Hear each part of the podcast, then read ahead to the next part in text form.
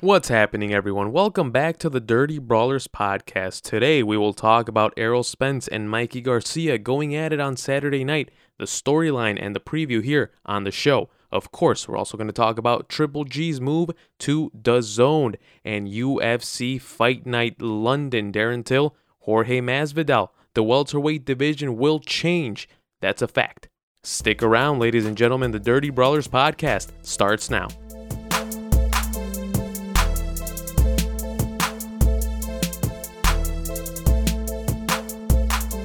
From the suburbs of the beautiful city of Chicago, my name is Alex Perez, and you are listening to the Dirty Brawlers podcast, the second episode of this beautiful podcast of my creation, hence why it is beautiful. I'm just kidding. Anyway, I have to say, before we start, before we start talking about the fights and we start the previews and we have the guest on and all of that, I have to come clean to you guys and I made a massive mistake on on Sunday evening that could have costed us maybe having a second episode of the show. So um, I'm gonna break the fourth wall here, wrestling term. I'm gonna pull back the curtain and I'm gonna bring you guys inside of my production studio, the Alex Perez production studio, that is incredibly awesome. And um, just kidding. I have a bunch of moving blankets that cost me about $26. So um, I know, I know. You got to work with what you have, man. You got to be resourceful. Um, okay, so I got to get to the point. We were about to record Miguel and Ronaldo. Well, we recorded actually. We recorded part of the episode, the first segment of of of the show. We started recording, we had about 30 minutes of content and it and I know my guy Mike Strauss hates the word content. I'm sorry, man, but that's what's what came to my mind right now. Um so yeah, we had it recorded. It was all good. And keep in mind, everything is recorded on OBS via Google Hangouts because the guys can't physically be here. There is no way for them to be here. I only have one XLR input and only one microphone, hence why there's Google Hangouts involved in this. Okay, so I go back to check the recording, and there's nothing. It's only my voice, and I doubt you guys only want to hear my voice. I'm pretty sure you guys want to hear. Do you hear that voice crack? Yeah, you guys definitely want to hear a bunch of voice cracks. Um, so yeah, it was just me and it was hilarious because I was having a conversation by myself oh my god, I can't believe how stupid I am. But anyway, the times worked. We made it work. The schedules worked to perfection, and we have an episode. Thank the Lord and Savior. unless you guys are atheists and don't believe in that, then, you know, respect to you. But anyway, we have an episode, and this was an episode that we couldn't miss. Mikey Garcia against Errol Spence this fight is so freaking intriguing. It is unbelievable. And then, of course, we have Triple G's move to DAZN. What's going to happen there? Who's he going to fight? When's he? Well, he's going to fight in June. Is age going to be a factor? Is he ever going to be a world champion again? Does he have any fans left? He probably doesn't have any fans left. Then, of course, we're going to talk about UFC Fight Night. One of my favorite fighters in the UFC right now, Darren Till is going to fight. So that's going to be pretty cool. He's going to fight Jorge Masvidal, Cuban, Peruvian, and from Miami. What a freaking combination of a man. But I'll shut the hell up and I'll have the guest do all the talking now. So, how about we get started? Ronaldo Gonzalez joining the Dirty Brawlers podcast today to talk about Gennady Golovkin's move to DAZN. And of course, he'll preview a little bit of the biggest fight in the welterweight division right now Errol Spence and Mikey Garcia. Ronaldo, first of all, in front of our three people that listen to us, I'd like to apologize to you for my shitty mistake. I feel horrible because we already recorded this. And, uh, yeah, man, I'm taking time out of your day. How you doing? no, you're don't worry about it, and I'm doing pretty good. All right, just man.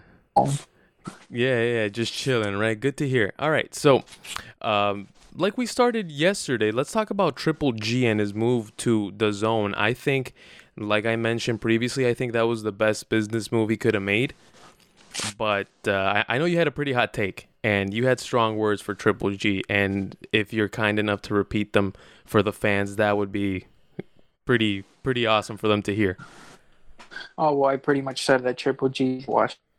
He's pretty much done. If anything, he has fights left, and like that he'll compete at a high level. I think he'll he has like two two fights in him. Um, if anything, he should fight Canelo again, which I think that's why he signed with DAZN. And he can also fight Daniel Jacobs. It just depends who wins this fight of Daniel Jacobs and Canelo. Probably the winner gets him. Yeah, and I think that's the fight that makes the most sense. And also, we have to take in consideration that by the time that Gennady Golovkin fights again, he'll be 37 years old. And I was actually reading something earlier today.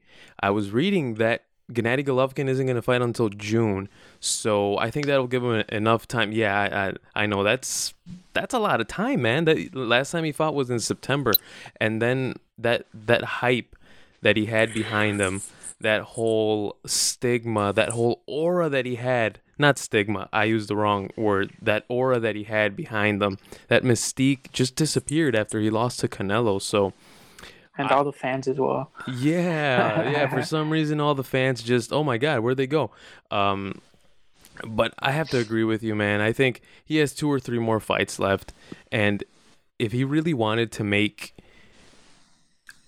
his career well the, the end of his career the best that he could possibly make it this was his best move um, let me pitch an idea to you let's say for example you are um, one of the executives at DAZN and I tell you, let's make a middleweight tournament.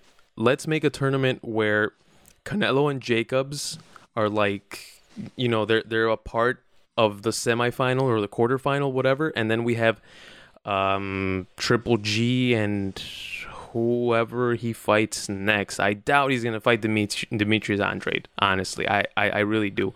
Um, so whoever he fights next, Let's make that little tournament, the two semifinals. What do you think about that tournament? I think that would be a pretty good. That's like the best thing to do, actually. So the, I mean, the best is fighting the best. That you can technically put it, put it that way. Because, I mean, Triple G. I don't think he's gonna. He, I think he's gonna fight a pretty much. I don't know who he will fight. He's gonna fight a nobody and he should win that fight. I mean, Triple G's he's a high caliber fight, fighter, and he could still compete at a high level, but he's pretty he's he's old dude, and I think he has to do it as soon as possible, or else his body's gonna take over him. So I think that would be the best option if he. I mean, most likely he'll win, and then the Canelo um, Jacobs fight. That's the one that's.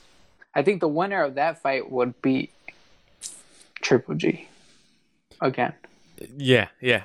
Again, and there's been a lot of discussion. I, I think that we agree on this one. I, I think Daniel Jacobs beat Triple G. If it wasn't for that knockdown, I think Danny Jacobs would have gotten the nod. Um, but but yeah, man. I mean, if you really think about it, and we talked about this yesterday, if you think about it, DAZN has the best middleweights. Um, they have Canelo, they have uh, Daniel Jacobs, Jaime Munguia. He's a young guy, but he yeah, has potential. Good. Yes, he he's really good. He has a bright future.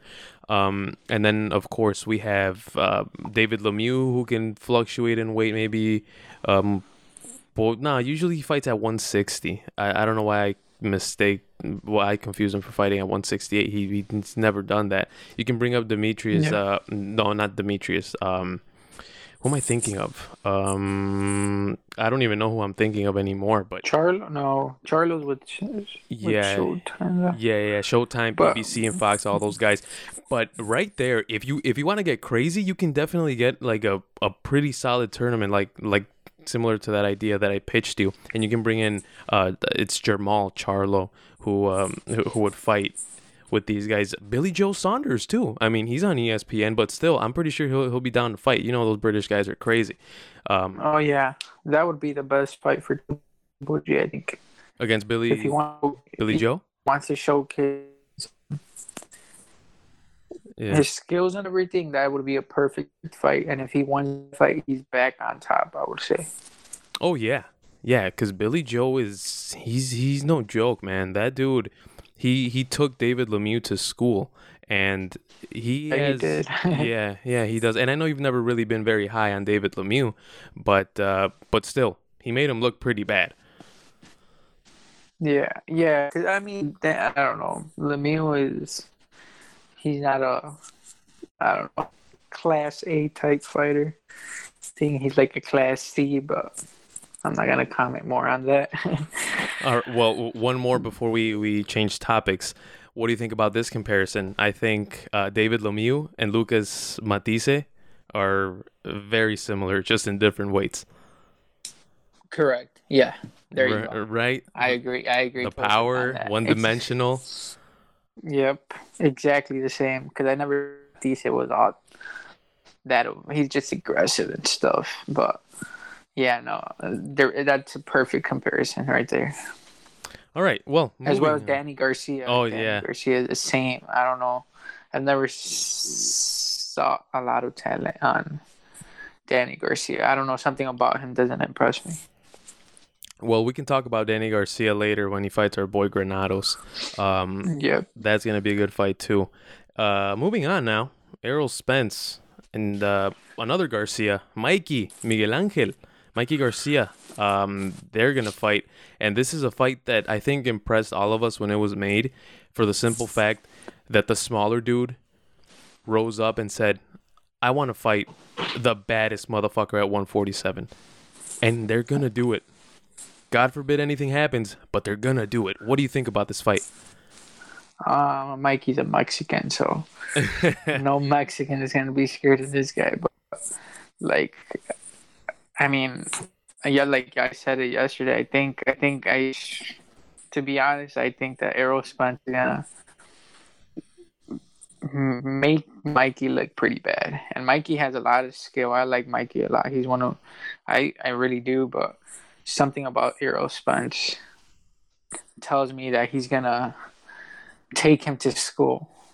In other words, Wow, those are fighting words, man. I, I I think that I'm gonna have to agree with you on the outcome because I really don't see how Errol Spence can get outboxed by a guy who's smaller than him. And we had this discussion already. How Mikey Garcia is very good in the pocket. He rarely gets hit when he's in the pocket, but he's fought people who are boxers who are smaller than Errol Spence. And you you also have to mention, and, and we have mentioned this, uh, you know, for for a long time, and we've been talking about this throughout the entire lead up. Errol Spence's body work is probably the most effective body work, the most grueling body shots that you can possibly receive in a ring. So add uh, Uh, if if if you bring into the equation Mikey Garcia fighting in the pocket and having to fight in the pocket because he doesn't have the reach advantage, he doesn't have the height advantage, he has to come inside. And Errol Spence's incredible height difference, which you might say, well, it's only three and a half inches. Well, when you're in there, that's a lot. it's a lot. It's a lot. That's a lot of an advantage that Mikey Garcia is giving up. But props to him for for not really giving a shit about about the the, the disadvantages the disadvantage He might have a- himself. he might have a really good game plan and he might see a lot of um um I don't know. He might see a lot of mistakes that Errol Spence does that we don't see, and maybe that's why he took the fight. Because he's pretty confident about it, like Miguel said yesterday. Yes. He, he's he's really confident of, about this fight, and it. I mean, it impresses me because I don't I don't see a lot of chances for Mikey, but I mean, if he gets inside the pocket and he's aggressive all night, he can win, but he has to be aggressive all night, throwing a lot of punches. Uh, he has, he has to be like a, little, uh like Maidana, I would say. That's how he has to come out. Yeah. Yeah, and I mean, if there's anyone that has a game plan for that, I think it's the Garcias. They had a pretty good game plan against Floyd that first time with Maidana and then against mm-hmm. Broner. So if it's anyone, it's him that can do it. it's Mikey Garcia that can pull it off against Errol Spence.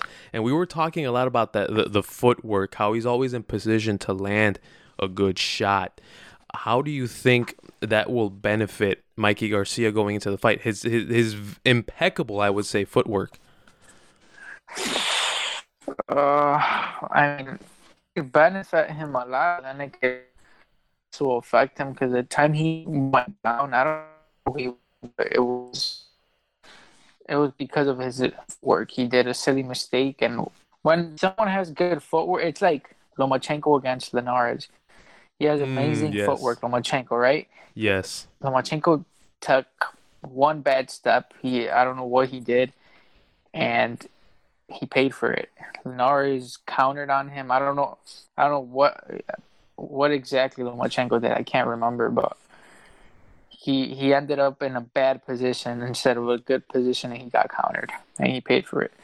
So same thing here. Um, it could be beneficial, but then it could be it could affect him in a way. Yes, and also Errol Spence. Correct me if I'm wrong. He's a southpaw.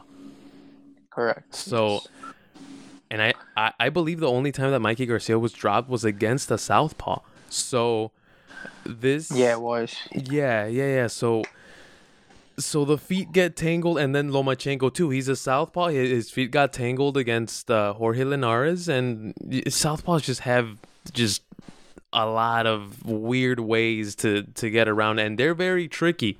But if you can figure them out, then it is difficult. And I'm um, I actually feel like I don't know for an orthodox fighter fighting a southpaw. I feel like the orthodox fighter can sneak in a lot of right hands. It's like a perfect match. I think it's the same way both ways. Yeah. It's just that an orthodox fighter is not really used to it, getting jabbed by that right hand. So that's pretty much the only difference. But other than that, I think I think it's 50 50. Yeah, let's see how it is. All right. So, in a perfect world, and I know you kind of touched on it a little bit, but in, in a perfect world, um, Mikey Garcia, keys to victory. What what does he have to do specifically to win this fight? Uh, I think he has to stay off the ropes for sure. Yes. He has to stay off the ropes. Um, be aggressive on the inside. Um, I know, I know, Errol Spence is going to be on the outside. That's that's going to be his on the outside in the middle middle of the ring. I recommend for Mikey to try to close the ring on him and be aggressive. Go downstairs a lot and throw a lot of overhand rights because I think he will land a lot of overhand rights. How do you see this fight ending? Uh, Errol Spence in eleven. Okay. You haven't changed your prediction in 24 hours, so you're sticking to it. yeah. okay, well, I like that. You know, um, I think it's just it, it, it's gonna be such a good fucking fight, and I can't believe we're getting it. That that is awesome. So uh, yeah, we'll probably be here next week again to talk about about what happened in the fight. Ronaldo, you want to plug anything away? Uh, just hit me up on Instagram, God of Chicago, all together, exactly how it sounds. If you don't know how to spell, you're fucked. But yeah, sounds good. all right, my man. Thank you very much. Enjoy the fight. Sounds good. And now Miguel Ocampo joins the Dirty Brawlers podcast. Not only is he knowledgeable in MMA, we're going to talk some boxing. We're going to keep the same topic from last segment. Mikey Garcia and Errol Spence. Miguel, first of all, thank you for joining. And um, let's talk about this fight, man, because it's so intriguing. And again, like the listeners already heard, we had this conversation already, so we're gonna have it again. What do you think about about this fight? Well, first off, Alex, thank you again for having yes, sir, me on here. You know how much I I like talking about these sports, and um, when it comes to this fight, it's man, it's as it's as tight knit as it gets. To be honest with you, um, you know we've seen Errol Spence the tear he's been on. He's been on a streak for the longest. So has Mikey. Mikey's undefeated. You know, so you, it's so rare to to receive it. We got like we got the Tyson Fury and Wilder fight not too long ago, and you know you, they weren't um I don't- was Fury? Yeah, Fury was undefeated, right? Wow. So they were both undefeated. Yeah, they were both undefeated. Right? Correct. Yeah. So you saw how how big that fight was and how much it really paid. So that that's that's almost like ex- was to be expected of this fight also. So it's almost when the fight was announced, it's a guaranteed banger, you know, and rightfully so because these these are two guys that are at the top of their game, in their physical prime, um, and yeah, man, these guys are just so evenly matched, and it's just it's it's really hard to to to it's hard to break it down and not just get excited and thrilled for it, you know. And it's right around the corner, so man, we're getting ready. Yeah, we don't we don't really get these fights often in in boxing, and we've gotten a lot of good fights, and we still have a few left uh, going towards the middle of the year.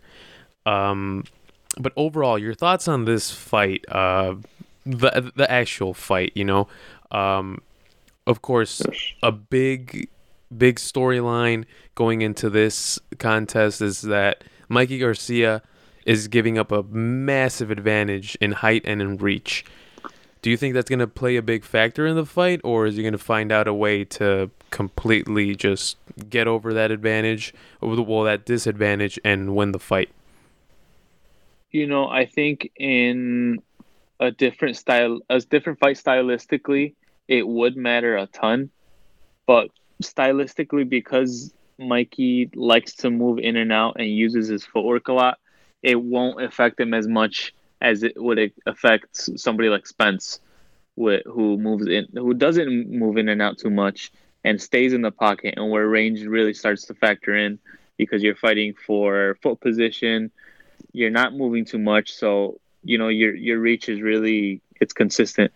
What's more important to me is the weight, you know, because this guy is gonna receive punches from Spence to the body that he hasn't received in the past, and those, I mean, they don't look like they they they're too pleasant, you know. No, I'm not at They all. end up dis- they end up deciding the fights for Spence most of the time. So Mikey being abs- being able to absorb any punishment gets tricky. Yes, and that's what Ronaldo and I were talking about on the segment before. We we were talking about how Errol Spence's body work is probably the best in boxing right now. So um, this is a very very big task for for Mikey Garcia. But if there's anyone that can pull it off, I think it's him. What do you think Mikey Garcia has to do to pull off what to for what some people people consider an upset? What do you think Mikey Garcia has to do? How does his game plan need to look like?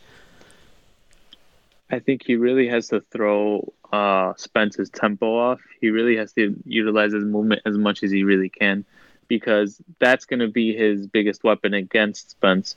Is that uh, Spence, although he does have good footwork, he stays. He tends to stay stay inside in the pocket, or he te- he tends to really plant himself before firing anything important. You know, and to where for his weight class, he's a little quicker than most. But then again, he's going down to he's not going down, but he's facing somebody that naturally moves a lot quicker. You know, it's something's got to give. So that's the that's going to be his weak point. And so yeah, Mikey, Mikey, that's going to be his biggest weapon. And I think let's be let's let's be real here. He, if he wins, it's going to be by decision. And so that's what's going to give it. That's what's going to give him. Uh, what's that's what's going to get him on the good side of most of these judges. Yeah, and uh, I I think that adding to your point, if Mikey Garcia wants to pull off a decision win in Texas against Errol Spence, he's gonna have to be busy from the start. And I, I know when we previously recorded this, uh, you know, um, before all, all all of my fuck ups happened, you asked me what um what Mikey Garcia had to do if he had to come out aggressive, and I said yes, and I still stand by that because if Mikey Garcia takes a few rounds off, those are the same rounds that Errol Spence is probably going to be winning. He's going to be racking up points, and more importantly, he's going to be hitting to the body a lot. And those punches, like you said, they're not very pleasant. I'm, I'm pretty sure no punch is pleasant at all. But Errol Spence to the body, he can he he'll take rounds out of you. So he puts on bigger guys. Like was he puts down guys like Kel. oh, He puts down bigger guys. He puts down guys like Kel Brook, hmm and you know these are bigger guys, and he puts them down with he puts them down with body work, in no more than like six rounds. You know he's done it before. Yeah. And so that's, I mean, Jesus, you know, the power that that guy possesses on a smaller guy, it's it's almost hard to picture. Yeah, he's he, he's like a bully in there. You know, he just he just pushes people around. He does what he wants, but he he doesn't do it. You know, it, it it's natural. It's natural to him. He doesn't force it. It just comes out. He, he's he's an aggressive guy, and it yeah, works he's really advantage. technical. Yeah, yeah, yeah, yeah. But also, I think something else that we have to mention is that if there's anyone that can fight in the pocket without getting hit, it's Mikey Garcia because we've seen him against guys, and you gave an example yesterday uh, against a guy like Broner, who, you know, he's not as busy as we would expect him to be with the power and the speed that he possesses. But either way, he's very dangerous, Yeah. and he survived He's- yeah, and he beat him decisively. There was no BS decision or whatever. He beat him decisively. So, if he did that against Broner, then I think Mikey Garcia has a pretty good chance against Errol Spence. And again, in no means are we comparing Errol Spence and Adrian Broner. These are two completely different classes of of of boxers. Talent, I think they're very close, but you know, these are two completely different classes of of Alex, I did say that yesterday, and you made it sound better than me. oh well, uh, I had 24 hours to clean yeah, no, that's ex- that's exactly what I was thinking yesterday. You know, Yeah. I think you probably understood what I meant more than I did. But oh yeah, yeah, yeah, exactly. yeah, that's why I brought it up. Yeah, no, exactly. He stayed in the pocket with guys like Adrian, and Adrian has some gifted fucking hands. You know, yes, this guy. But I mean, th- uh, the fact that he doesn't use them is completely something else. You know, Mm. but he does possess like some serious power. You saw how he had left Maidana when he was desperate, after, like on the verge of his first loss. That was a Mhm. real man's panic. And so he went to work on Maidana and he left him with some damage, man. Like Maidana was talking about it afterwards. So he was able to sit you know, that's that's not Errol Spence damage, but that's damage and he's he sat in there with a guy like that and you saw him after the fight. He didn't look too bad. yeah, yeah, yeah. Mikey, Mikey's a he's a tough guy. Just put it that way. He's a tough guy, and he survived against guys that can bring it. And not only that, he's been knocked down before, which brings me to my next point. He get well, he got knocked down and he got back up and he won the fight. Um, you know, just Mikey Garcia being Mikey Garcia. But we talked we talk a lot about Mikey Garcia's footwork, and we we praise it quite a lot. But it was his footwork that got him knocked down that first time. And then Ronaldo brought up a great example. Uh, he talked about Vasily Lomachenko getting dropped against Linares. Linares didn't really clip Vasily Lomachenko. He kind of tangled up, the, the, the two feet tangled up, and he just caught him off balance and he put him down. If Errol Spence were, were to drop drop Mikey Garcia, do you think it'll be because too much fancy footwork, or is Errol Spence's power just way too much? I think it would have to be well, it would have to be a bit of a combination of both. I don't think Spence can set up traps as good for somebody like Mikey, but I do think Mikey, with that same confidence that he um he's gonna go at Spence, I feel like that same confidence of his success attacking will channel to his defense to where he might. I just I, I it is something that I can see happen maybe, you know, like he just makes it takes one bad decision. It's a mixture of him making a not so bad decision, but Spence taking advantage that well on decisions like that. On um on mistakes on his opponent's mistakes like that to the point that he catches him, you know. I feel like he can't do those like minor mistakes, you know, because somebody like Spence is gonna recognize those and one one heavy one heavy clean hit and you're down you know wherever it might land Mm-hmm. Yeah. Um, staying in the same realm though, do you picture any of these guys getting absolutely outclassed? It's a possibility, but I'll, I'll tell you my my answer to my own question. Hell no, this fight's gonna be way too close. What do you think? i think the same thing i think it's going to be um I, don't, I I wouldn't consider it an outclassing. I think um, I think if it ends, the most emphatic way I could think of it would be if Mikey has a good round or two, but gets uh, TKO'd within the next within the eight rounds. Yeah. I could see that. I mean, I could see him dealing well with the footwork, but once Spence puts hand puts leather on him, does some body work, I feel like it's gonna tax Mikey very quickly, unless he um, you know, unless he avoids it, you know, of course. But yeah, that's the most drastic win I see is Spence just overwhelming Mikey on the ropes, or just with his body work and with his damages as a whole. And it's very possible because that's how majority of Errol Spence's wins have uh, have come. He is uh, he's a guy that just likes to smother people. Um, but one more before I let you go, Miguel, and this is more of a personal question that I have for you because I, I, I know you understand the science in in sports. When you add muscle to your body, in this case, Mikey Garcia, he's moving up. He's been training a little bit differently, training with with weights. Uh, of course, keeping the boxing as the priority because that's what he's getting paid to do.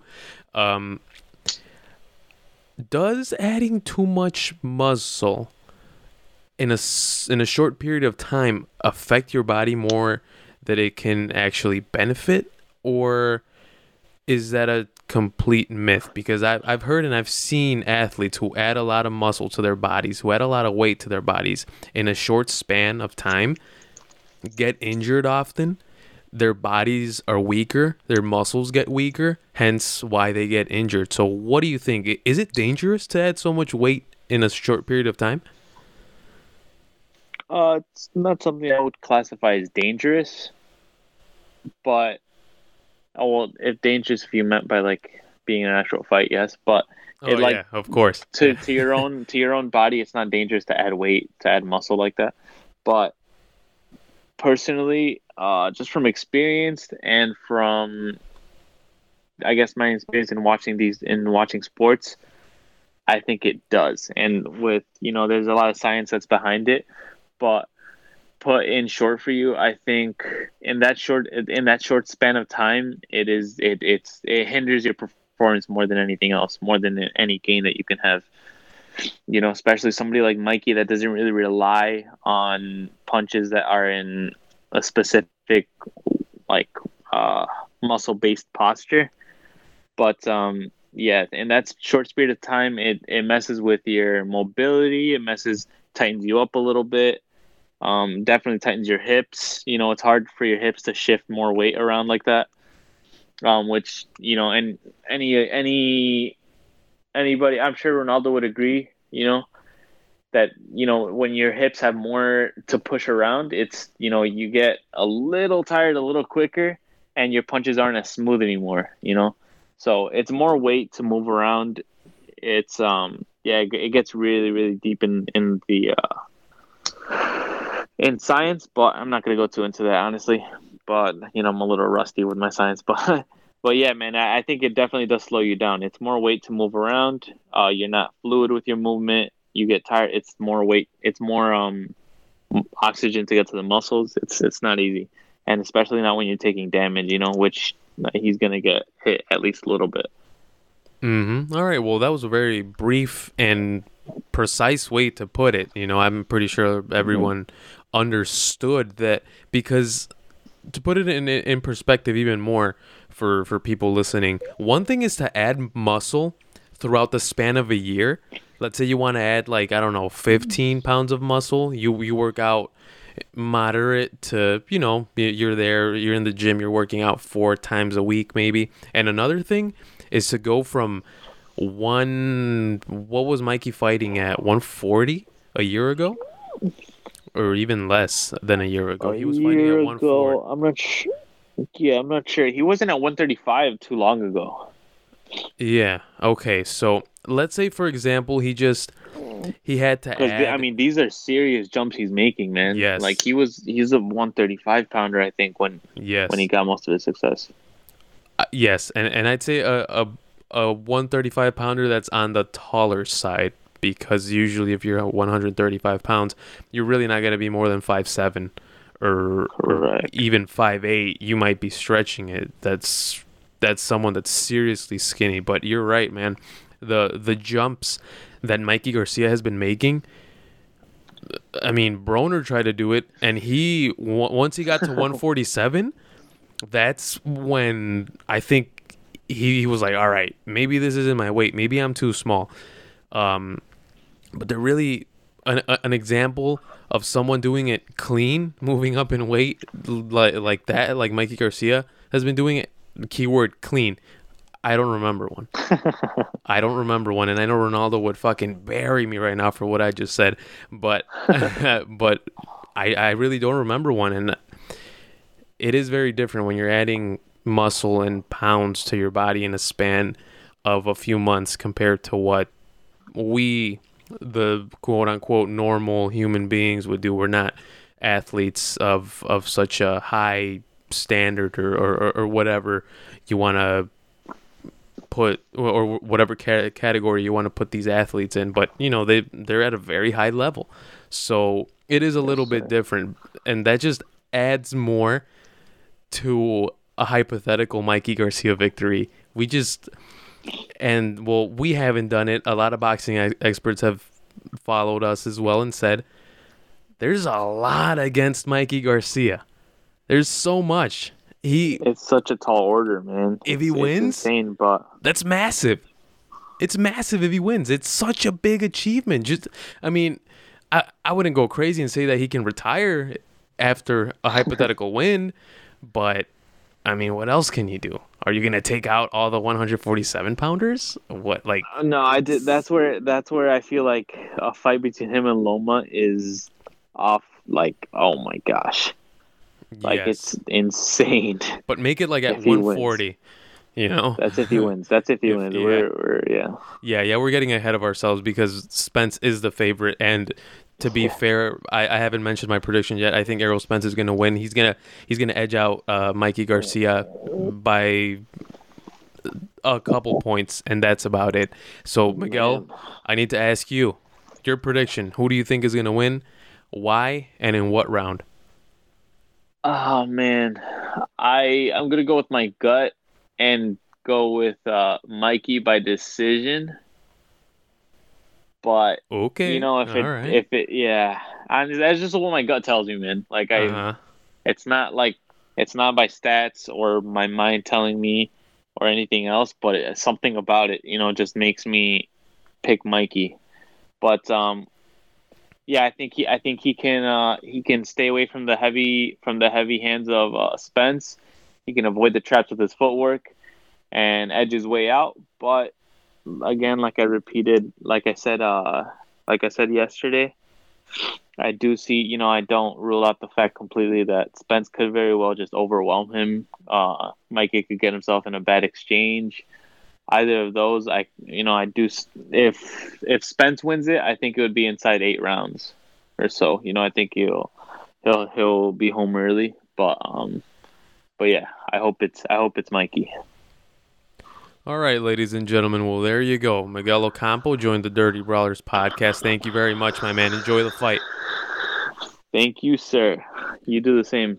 Yes, sir. We'll probably get together to watch the fight, though. Yes, I, probably. Yeah. yeah, like we always do. Let, we make yes. it a tradition now. All right, Miguel. Saturdays are for the boys. Yes, sir. Yes, sir. Yes, sir. Thanks a lot, man. All right, man. Yeah, of course. Mike Pendleton joining the Dirty Brawlers podcast for the very first time. We're going to talk about UFC Fight Night in London. Mike, how's it going, my man? It's going, man. It's kind of hard to uh, focus on this London card when uh, NFL free agency is going crazy and uh, birthday on Sunday, but they will fight on Saturday. So uh, it's going to be a hell of a week. It has been a hell of a week. How are you? Yeah, I'm doing good, man. I'm glad you're having a good week and a good birthday week you're having. Uh, your birthday's uh, St. Patrick's Day? Yeah, a little too much, man. Oh, I, man. I tell everybody it's the worst birthday to have once you hit 21. oh my god. That must be a fucking shit show. Holy crap. it right. is. It is. That's the nicest way to put it. Yeah. The, wow. If shit show is the nicest way to put it, then I don't even want to dive into anything else. um. All right. anyway, uh, let's talk about UFC Fight Night. Uh, in in London, of course. Darren Till and Jorge Masvidal, the main event. overall thoughts on this fight. What what do you think? What what did you make of this fight as soon as it got announced? Uh, I think it's a good challenge for Darren Till. Obviously, you know he's coming back uh, after his title loss to or title fight loss to Tyron Woodley. Um, you know Jorge Masvidal is a guy who's always been right there. Um, I truly do think that this will be a test to see and I Darren Till and, and everything I've seen leading up has looked good from a weight cutting standpoint. But if this fight doesn't work out for him, I, I mean, I would not be surprised if we start hearing talks of him officially moving up to middleweight. Um, you know, look, he's suffered one loss, and that's it. You know, I don't think Darren Till's a bad fighter. I don't think he's not a contender in the welterweight division. I actually think with Tyron losing, which I didn't think was going to happen at the welterweight division, um, once he became champion. I think we now have a division that's wide open. I don't think a win over Masvidal would get Darren Till a title shot, but it puts him right back into contention. So, you know, the the thing I like about this, it's like a nastier version of Till versus Cowboy. Because Cowboy's Cowboy, he'll fight anyone, anytime, anywhere. Um, but sometimes he doesn't always show up. And sometimes he doesn't put everything into it. Masvidal's not that same guy. Masvidal's going to come to fight. He's going to show up. It's not going to be a boring fight. It's probably going to be a, a, a, dirty brawl. A little plug there. Hey, right? I like it. um, I love this fight, man. I, I, don't. Again, I don't think it means title eliminator. I don't think we we see a a challenger come out of this fight. But uh, I think we're going to see a lot. I think it's going to tell us a lot about uh, each individual fighter. Okay, well, uh, sticking to Darren Till, and you mentioned something about him moving up in weight and making it official now because he talked about it and he's right back at 170. So what the hell was that all about? But how do you think a uh, a jump in weight for him would look, assuming that he loses, which the odds are in favor of him winning, but just for whatever reason, let's say he has an off night, he loses, he moves up in weight. What what does he do? Who does he challenge? What's gonna happen with Darren Till at 185? Um, you know, uh, I don't want to jump the gun and say I think this is the fight for him. I think that is the fight for him. Look, I, I listen. I truly believe. Now, I say he could move up to welterweight, right? But man, where would he fit in? Maybe a Derek Brunson, a Paulo Costa, maybe a Chris Weidman, or maybe even a guy like a David Branch. Um, you know, just because he contended at welterweight does not mean he's jumping in to the top five at uh, middleweight. I mean, you've got murderers row up there with the champion Whittaker. Obviously, you have Gastelum and Adesanya fighting for the interim title. You have Romero and Jacare fighting each other. So I don't know that he necessarily just slides right in. Um, but this is the time for Darren Till if he wants to show that this is where he belongs. He can cut the weight properly. He can make weight. He can move. And look, I I say that because I'm not cutting the weight, right? I understand how incredibly tough it is to make weight. Yeah, of course. Um, but I I think if if we don't see a full, and I don't mean in fighting, I mean physically full Darren Till, and, and we hear struggles, I think that's when we start looking at should he listen? He's he's ranked third and he's taking on Jorge Masvidal, who's ranked 11th. This is nothing more than just a great fight. Um, like I said earlier, I don't think it has true title uh, implications in it, but uh, I think more than anything, we're gonna see does Darren Till belong in in welterweight, and does uh, Jorge Masvidal belong higher than 11? So I I think to be honest, it, to answer the question, I think if if Till did move up to middleweight, we're looking at a guy in the top eight, top nine, maybe. Um, because I don't think you could just come in and insert him in against the Romeros, the Jacares, the Adesanyas of the world. Yeah, he would have to earn his spot. Like uh, he, well, I I wouldn't say that he earned it much at welterweight. He got a big win against Cowboy, which kind of just shot him up to superstardom, and then uh, he got that win against uh, Wonder Boy in his hometown of, of Liverpool, Darren Till did. So uh, now moving on from Darren Till to the other part of the main event, Jorge Masvidal. What does he have to do to beat Darren Till? Listen, I think you know on the ground, and, I'll never question Jorge Masvidal in any sense. But um, I think we saw you can get Darren Till if you can get Darren Till to the ground, you can win the fight. Now, um, with that being said, Tyron Woodley or Jorge Masvidal is not Tyron Woodley, and I say that with all due respect. I'm not saying that um, you know, I mean, we saw Tyron get his black belt in his win over Darren Till. Um, Jorge Masvidal is a guy who has just two submissions in his professional career. Um, he he's either going to go to the decision in a brawl, a dirty brawl again. I'll, I'll drop that for you. Let's go. Um, or or he's going to knock you out. Excuse me. Mhm. He has a great team down there, an American Top Team. Um, I love that whole team down there. Uh, but this is a guy who's got to prove it to himself, in my opinion. Right? He's coming off a two-fight losing streak uh, to Demian Maia and, and Wonder Boy, uh, both decisions. The Maia being a split decision, but before that, he was on a three-fight win streak. So it's it's a streaky Jorge Masvidal, and I think that's why we see him right outside the top ten. Um, this is a perfect fight for him because Jorge Masvidal is a guy obviously came up in the in the backyard brawls uh, of the Kimbo Slice days. Is the Mhm. guy who's gonna come to fight. He's not trying to point fight you or figure you out. He's just gonna fight you. Um, but then you look at what could be next. You know, I I think when you when you talk about this fight for Jorge Masvidal, I think you also look at the co-main. I guess is also a good uh, segue, right? Yes. Um, you you see Leon Edwards and Gunnar Nelson, and it's like, well, I could see Jorge Masvidal taking on the winner in the co-main if he wins, but I could also see him taking on the loser if he loses. So I think no matter what, we're going to see Jorge Masvidal against either Leon Edwards or Gunnar Nelson. And again, that's just me, uh, you know, throwing something out there. But I think in the welterweight division, who knows who Ste uh, or Stephen Thompson's fighting Anthony Pettis next. RDA and Santiago Ponzinibbio have been rumored back and forth. We're hearing Ben Askren and Rob Law- Robbie Lawler rematch, and then obviously Kamaru Usman, Colby Covington. Who knows? Who who knows? Um, where, what is Tyron Woodley doing? So I I think Jorge Masvidal lines himself up with the co-main event. All right. Well, I mean, Jorge Masvidal, you, you brought up a great point right now. You you said that he hasn't fought since November. He of 2017. So, he's been out for a while and he's a very streaky fighter like you mentioned as well. So, I think that that's going to play a big factor. Would you agree with me that the whole ring rust um coming back from a long layoff, it might take him a few minutes to get back into that rhythm of fighting at such a high level, or do you have a different take?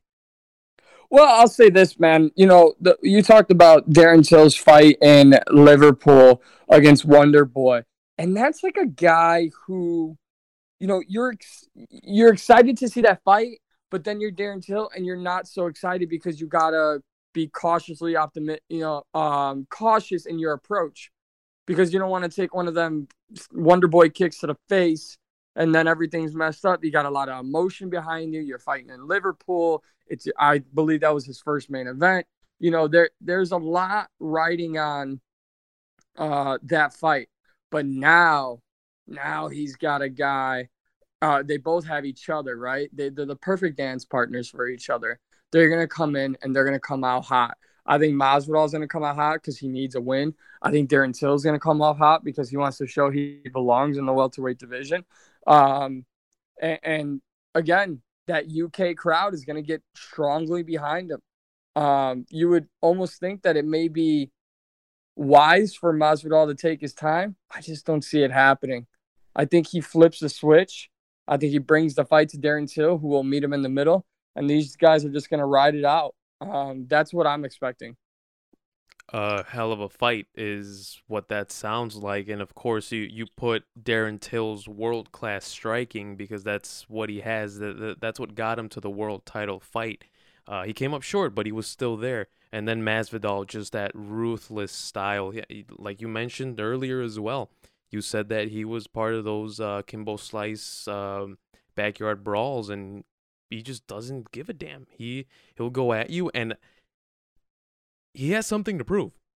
Jorge Masvidal does. So does Darren Till. Do they have much to lose? I don't think so.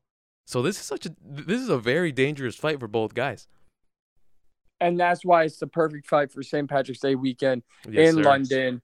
Um, you, have got two welterweights, one of the best divisions in, in the UFC, with two guys who don't give a damn, who want to prove something, and, and really don't suffer a major loss if they lose. Um, you know, they're they're not out of the UFC, they're not out of never getting a title shot. This, this is just a fun ass fight, and uh, I, I think we're going to see some fireworks in it. I hope so. I hope so. the The British people definitely know how to throw it down. That, that that's a fact. Um, of course, sticking to this to this UFC Fight Night card, uh, a fight that interests me a lot is Volkan Ozdemir and Dominic Reyes. Last time I saw Dominic Reyes, he was impressive, and I think he's been impressive throughout his entire career. Honestly, he's just he's he's he's elusive. I like how he fights. Um, is this one of the fights that you're also highlighting in this card, or are you looking at something else? Oh, absolutely. Because hey, man, we got to get some contenders at that light heavyweight division. Oh yeah, um, definitely. You know, look, uh, I, I say what you want about Jon Jones, right? And, and, of course, he gets brought up into this conversation, but uh, the the man's gonna just fight anyone and everyone, and, and at some point I think we got to give him credit because there are big money fights, right? There, he can move up to heavyweight. He could fight Stipe. He could fight DC. He could fight Brock. He's like, I'm good. I'm at 205. Bring everybody. I'll clean him out. And then maybe in a year or so, we'll see him move up to heavyweight. But look, we saw Anthony Smith just wasn't Anthony Smith in that fight. Um, Volkan has lost in, in a title fight. Uh, now, it wasn't against Jon, but he had a chance to be in Anthony Smith's shoes. He lost to Anthony Smith. So Volkan, in my opinion, is still two win, in my opinion, two wins away from another title shot. But Dominic Reyes, let's say Thiago Santos is next in line. And Dominic Reyes could change that with an incredible knockout performance, which, by the way, he has a few of those in his career. We could see Santos versus Dom Reyes. We could see Jon take some time off. We could see uh, Dom Reyes jump Santos. Um, I think this fight almost should be the co-main event because I do think Dominic Reyes has the potential to be the next title contender and, and, and be a guy who could probably possibly give problems to Jon Jones. Now we're always going to say that about the young fighter coming up with a great record who seems very dangerous. And time and time again, Jon Jones has prevailed against those contenders. But Jon or Dominic Reyes, excuse me, is a guy who I think can make some serious noise in light heavyweight division. And uh, I'm pumped for his fight against Volkan Ozdemir. It's going to be a hell of a fight, man. And I agree with you 100% in the fact that this should be the co-main because that's what I thought all along until I looked up the card and I'm like, oh, okay, it's Leon Edwards and Gunnar Nelson, the co-main. But but yeah, man, Dominic Reyes can make a serious case for himself and he with a win, with a spectacular win, like you mentioned, he he can raise his hand for uh, for who's next up against Jon Jones, and he could get picked. So it it's all a matter of timing in mixed martial arts. That goes for the fight. That goes for taking a, a fight. Um, for everything, business moves, everything. It's all. It, it's a matter of being in the right place in the right time. And if Dominic, I, I almost called him Dominic Cruz right now. I, I miss Dominic Cruz. Um, if he can get a spectacular win, I agree with you, man. I think he can be a serious and legitimate contender for the light heavyweight division. But again, Jon Jones, he'll be there for as long as he wants to be there. He is, I I don't know. A lot of people call him the goat. I think I'm still a little bit hesitant. I don't know about you. Do you think he's the goat or what? Uh, oh uh, yeah, I do. I do. Okay. Um, All right. I I, th- I think it's hard to, uh, in my opinion, I think it's hard to argue against um, the record John Jon has put up. Um, but again, there's also, and I'm not saying you, but there's also so many people who now live in the entertainment side of MMA, right? Mm-hmm. So you know, Conor McGregor shouldn't have come back and fought Khabib Nurmagomedov. He just shouldn't have. He should have taken a warm up fight, maybe the Diaz trilogy fight maybe whomever. just the same way I feel that Cody Garbrandt should not have come back and fought TJ Dillashaw. it's an entertainment business. So there are people who will say Jon Jones is beating Anthony Smith. He's beating, you know, Thiago Santos or wh- whomever it may be, um, whoever's next. And if he does win, you know, he's not beating guys that are the elites are at the top. He's not beating those big money guys outside of Daniel Cormier, you know. Um, Alexander Gustafsson, that's great, but we saw that fight was better a few years ago. Um, you know, I think people would be jumping all over Jon's Jon Jon's status as the GOAT if uh, he's beating the likes of Stipe or Brockman. You know, the guys that you're like, man, there's no way he could beat him, and then he goes out and beats him. I think that's when people want to talk about the greatest of all time. However, I don't even like that conversation in MMA, and I've said that before on my own podcast because I feel like the sport is so young. You know, it's twenty. The UFC's only been around twenty five years. Yes. MMA is still growing. Mhm. You know, I let, let's put a Mount Rushmore for divisions, and then an overall Mount Rushmore. I mean, you could come up with the best light heavyweights. You could come up with four of them. You could come up with, you know, four of the best, you know, fighters of all time, men and women. You'd have to put some that changed the game, um, even if they aren't the greatest champions. So there's just so much. You know, we could talk about goats in basketball because basketball's been around for 100 plus years. Same thing with football and baseball. We have a lot more to compare it to. So I think, listen, five years ago, people were saying Ronda Rousey could beat Floyd Mayweather. And now she's back. It seems like she's backing out of her time in the WWE. So, you know, just the sport of MMA is forever changing and forever evolving and growing. So I could just see the conversation of GOAT just doesn't really fit in MMA, in my opinion. Totally. I agree with uh, with your view, with your point, because it's like, for example, I'm I'm gonna use myself as an example because I can't think of anything else. I'm 20 years old. I'm almost as old as the UFC. Okay, and I'm still trying to figure out what the hell I want to do with my life, and I'm not putting any labels on on my life just yet because I'm only 20 years old. So I I can totally understand where you're coming from as um, th- this conversation of the greatest of all time that, that we were referring to. It's way too early to crown anyone the goat when it's only been around for for a couple decades. So yeah, man, I I agree with you 100%. I think that's a a very good take from you, and um, maybe in a few years we'll we can crown one of the guys as the goat, right? Unanimously. Yeah. Yeah, yeah. Look, I think 20 years from now, we could also look back and be like, damn, that guy really was one of the greatest of all time. Um, but right now, uh, it's just, for me, it's just too early. It's too early in the sport, too early in a lot of careers. I think what people don't understand is that we haven't even gotten a full Jon Jones, right? Because he spent so much time away. That's And so look, I- scary, man. Oh my he's God. 31. He's 31 years old. yes. He's 31 years old. You look at some NBA players. You look at the mileage, like on LeBron James, where everyone says, "Oh, he's he's one of the greatest basketball players of all time," and they and they're right in that. But you look at the mileage he's put on himself, where he, you know he goes to another team, and you know he's in LA, and it, it just the the wheels have fallen off on his team, on his teammates, on him, and it just it looks like an awful decision. Now, everyone, look, I'm not advocating for Jon getting into legal trouble or failing uh USADA test, but give me a picogram storyline for one year if it means Jon is going to be fighting until he's 36, 37. That we're potentially talking uh, Jon Jones wants to stay active this year, active next year, and we could have him for 5 years. I'm down with that.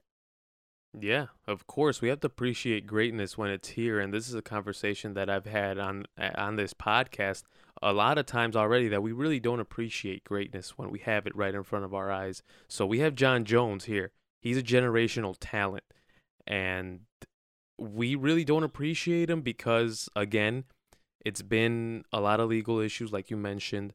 It's been um, he fights once a year, then he takes two years off for whatever reason. So it's scary. It's scary, like you mentioned as well, that we haven't even seen the full version of Jon Jones. Uh, that that just it, it blows my mind, man. It really blows my mind that we haven't seen this guy at his full potential, and he has dominated a division since he was what like 21, 22 years old. Yeah, yeah. Now, he definitely uh he, he definitely wasn't fighting, you know, those in front of him in their prime. They were older, but when when, you know, the toughest fighters were put in front of Jon, he ran through them. DC, Gus, you name them. Rashad, Rampage, Chael. He ran through them all. And that's murderer's row in the light heavyweight division.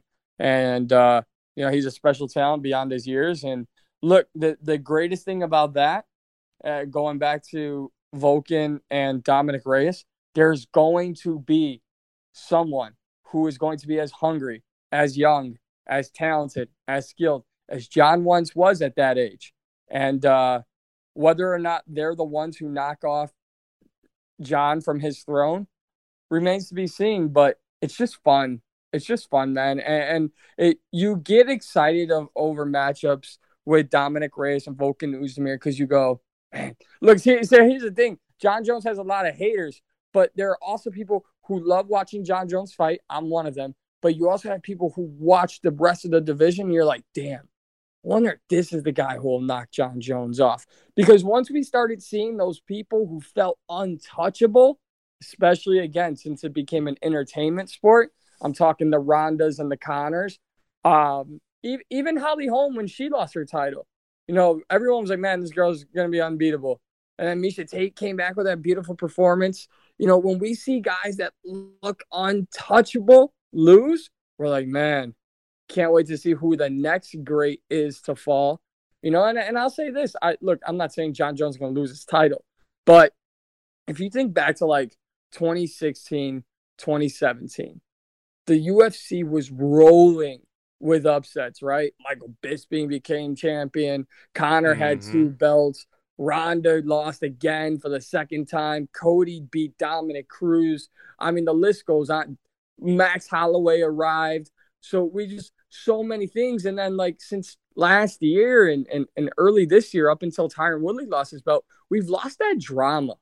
We've lost that like we, we've gotten all the outside drama USADA this, USADA that, um, arrest here, arrest there, uh, fighter pull out here, fighter pull out there. We haven't seen titles. Remember Rose Namajunas, Thug Rose? Like, how great was that? That was awesome.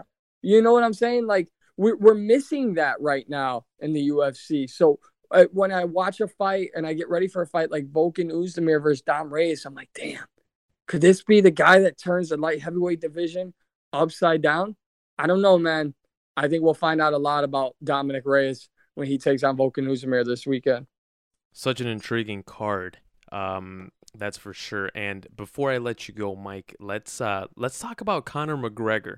You brought him up a couple times here in, in this conversation, and let's talk about what happened in Miami. Uh, he got arrested for whatever the hell he got arrested. He smashed the fan's phone or something like that. I mean, are we ever gonna see the Conor McGregor of old, or is he just he's lost? Man, I wish I could tell you. You know, um, as someone who has been very open as I have in saying that, you know, the first fight I ever watched, and I know I know purists of this sport are gonna hate this, but uh, first fight I ever watched was a Conor fight. He's the reason I got into the sport. It sucks to see a guy that you followed his entire career and or you went back and learned his entire career, see him go down this road. But at the end of the day, and I'm going to sound like I'm protecting him, I'm not. It's it's nuts. You don't have to do it. But uh, I I I honestly wonder if Conor just understands how big of a star he is, right? Because you can say UFC to anyone, and they're gonna run to Conor. They're not running to Ronda anymore. They're not running to Jon Jones anymore once Conor became that Irish loudmouth dude who fought Floyd Mayweather, he has become the definition to the casual fan of what the UFC is. And to be honest, getting arrested for breaking a phone or smashing a, a bus window with a dolly, that's not what the UFC is. not what martial arts is about. You know, there was something so great about a humble, hungry Conor McGregor.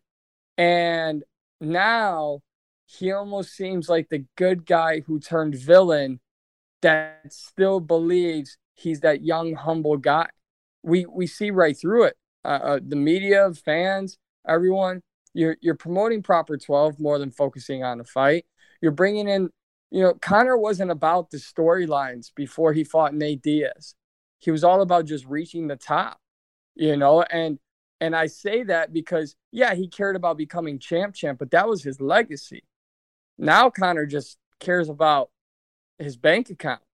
And when your legacy becomes about your bank account, I, I think you start to take away from yourself as a fighter. Um, now, the one thing I'll give this man credit for every single day is he believes in himself.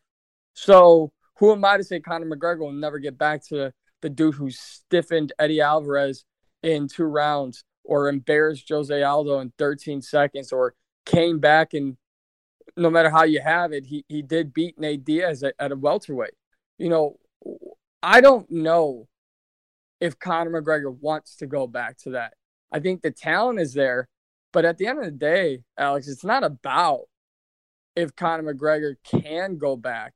It's about does Conor McGregor want to go back mm-hmm. to his old self because mm-hmm. that, that that's all we're waiting for. We're just waiting for that that switch to flip in him. And I think I, I think he knows that.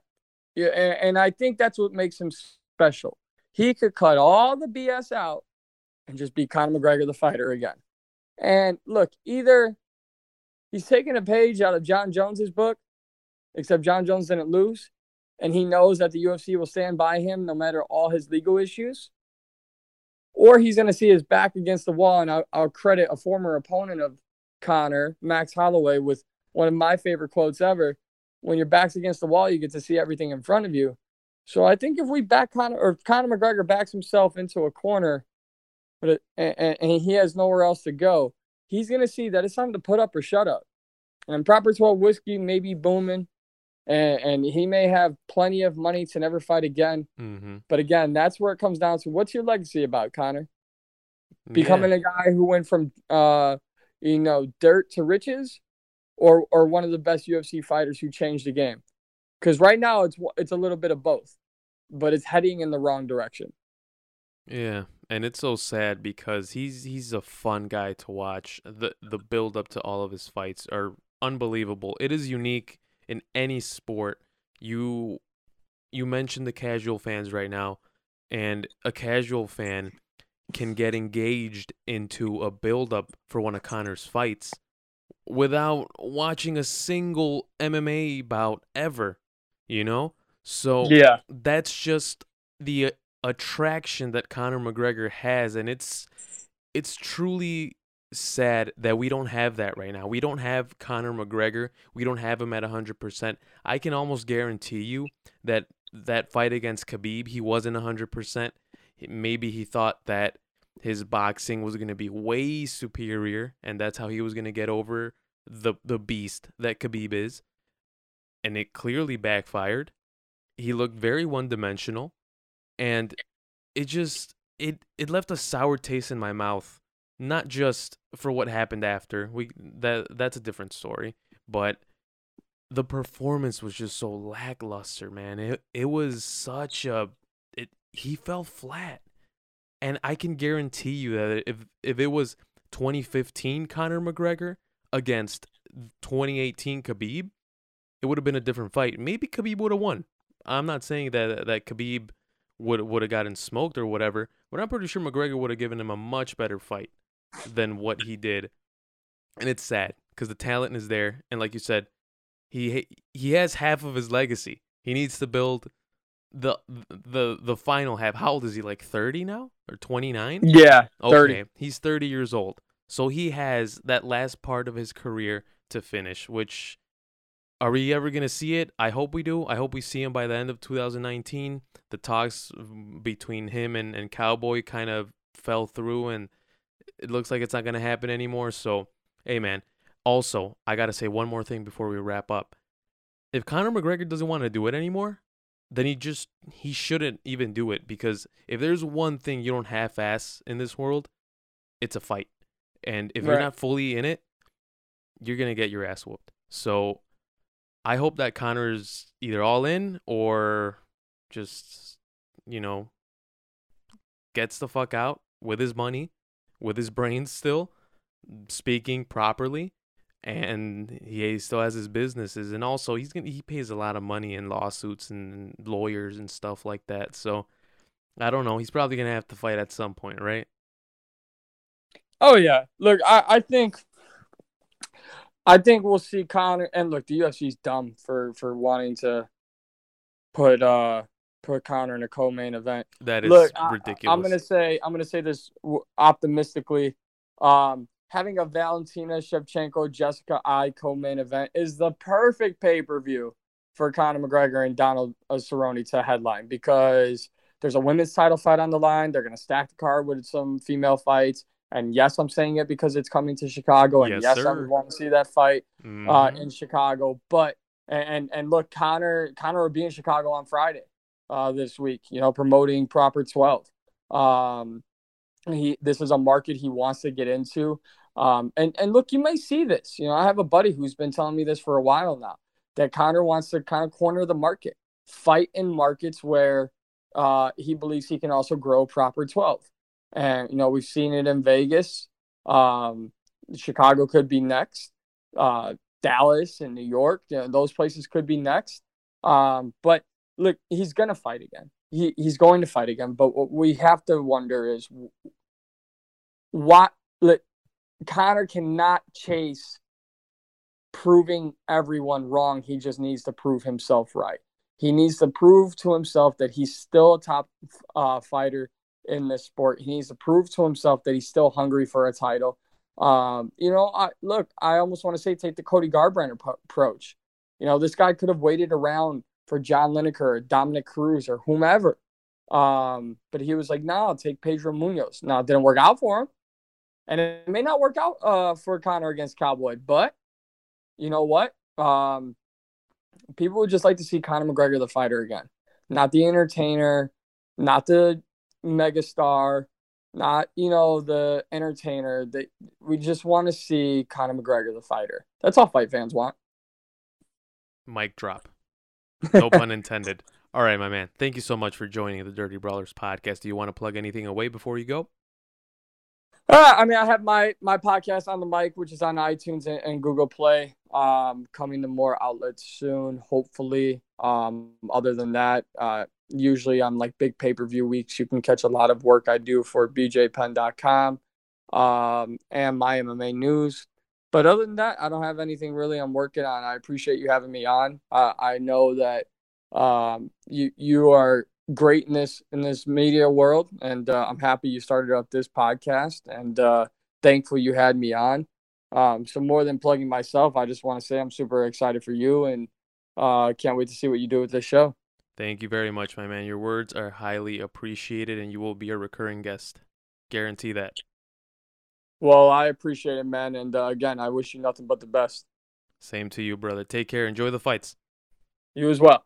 All right, guys, and that'll do it for the second episode of the Dirty Brawlers podcast. Remember, you can follow the show on Twitter, Facebook, and Instagram at Dirty Brawlers, and you can subscribe to the show on Apple Podcasts and on Spotify. Just look up Dirty Brawlers, and we should come up because we are the only Dirty Brawlers on all social media and internet and all of that good stuff. You can follow me on Twitter at Alex Perez FC if you want to talk some fights, you want to talk sports, whatever you want to talk about. There I am at Alex Perez FC. From the guests, Mike Pendleton, Ronaldo Gonzalez, Miguel Ocampo, from myself, Alex Perez, we would like to thank you for tuning in to the second episode, and we will expect you for the third and for the fourth and for all of them. Thank you very much. Take care. Enjoy the fights.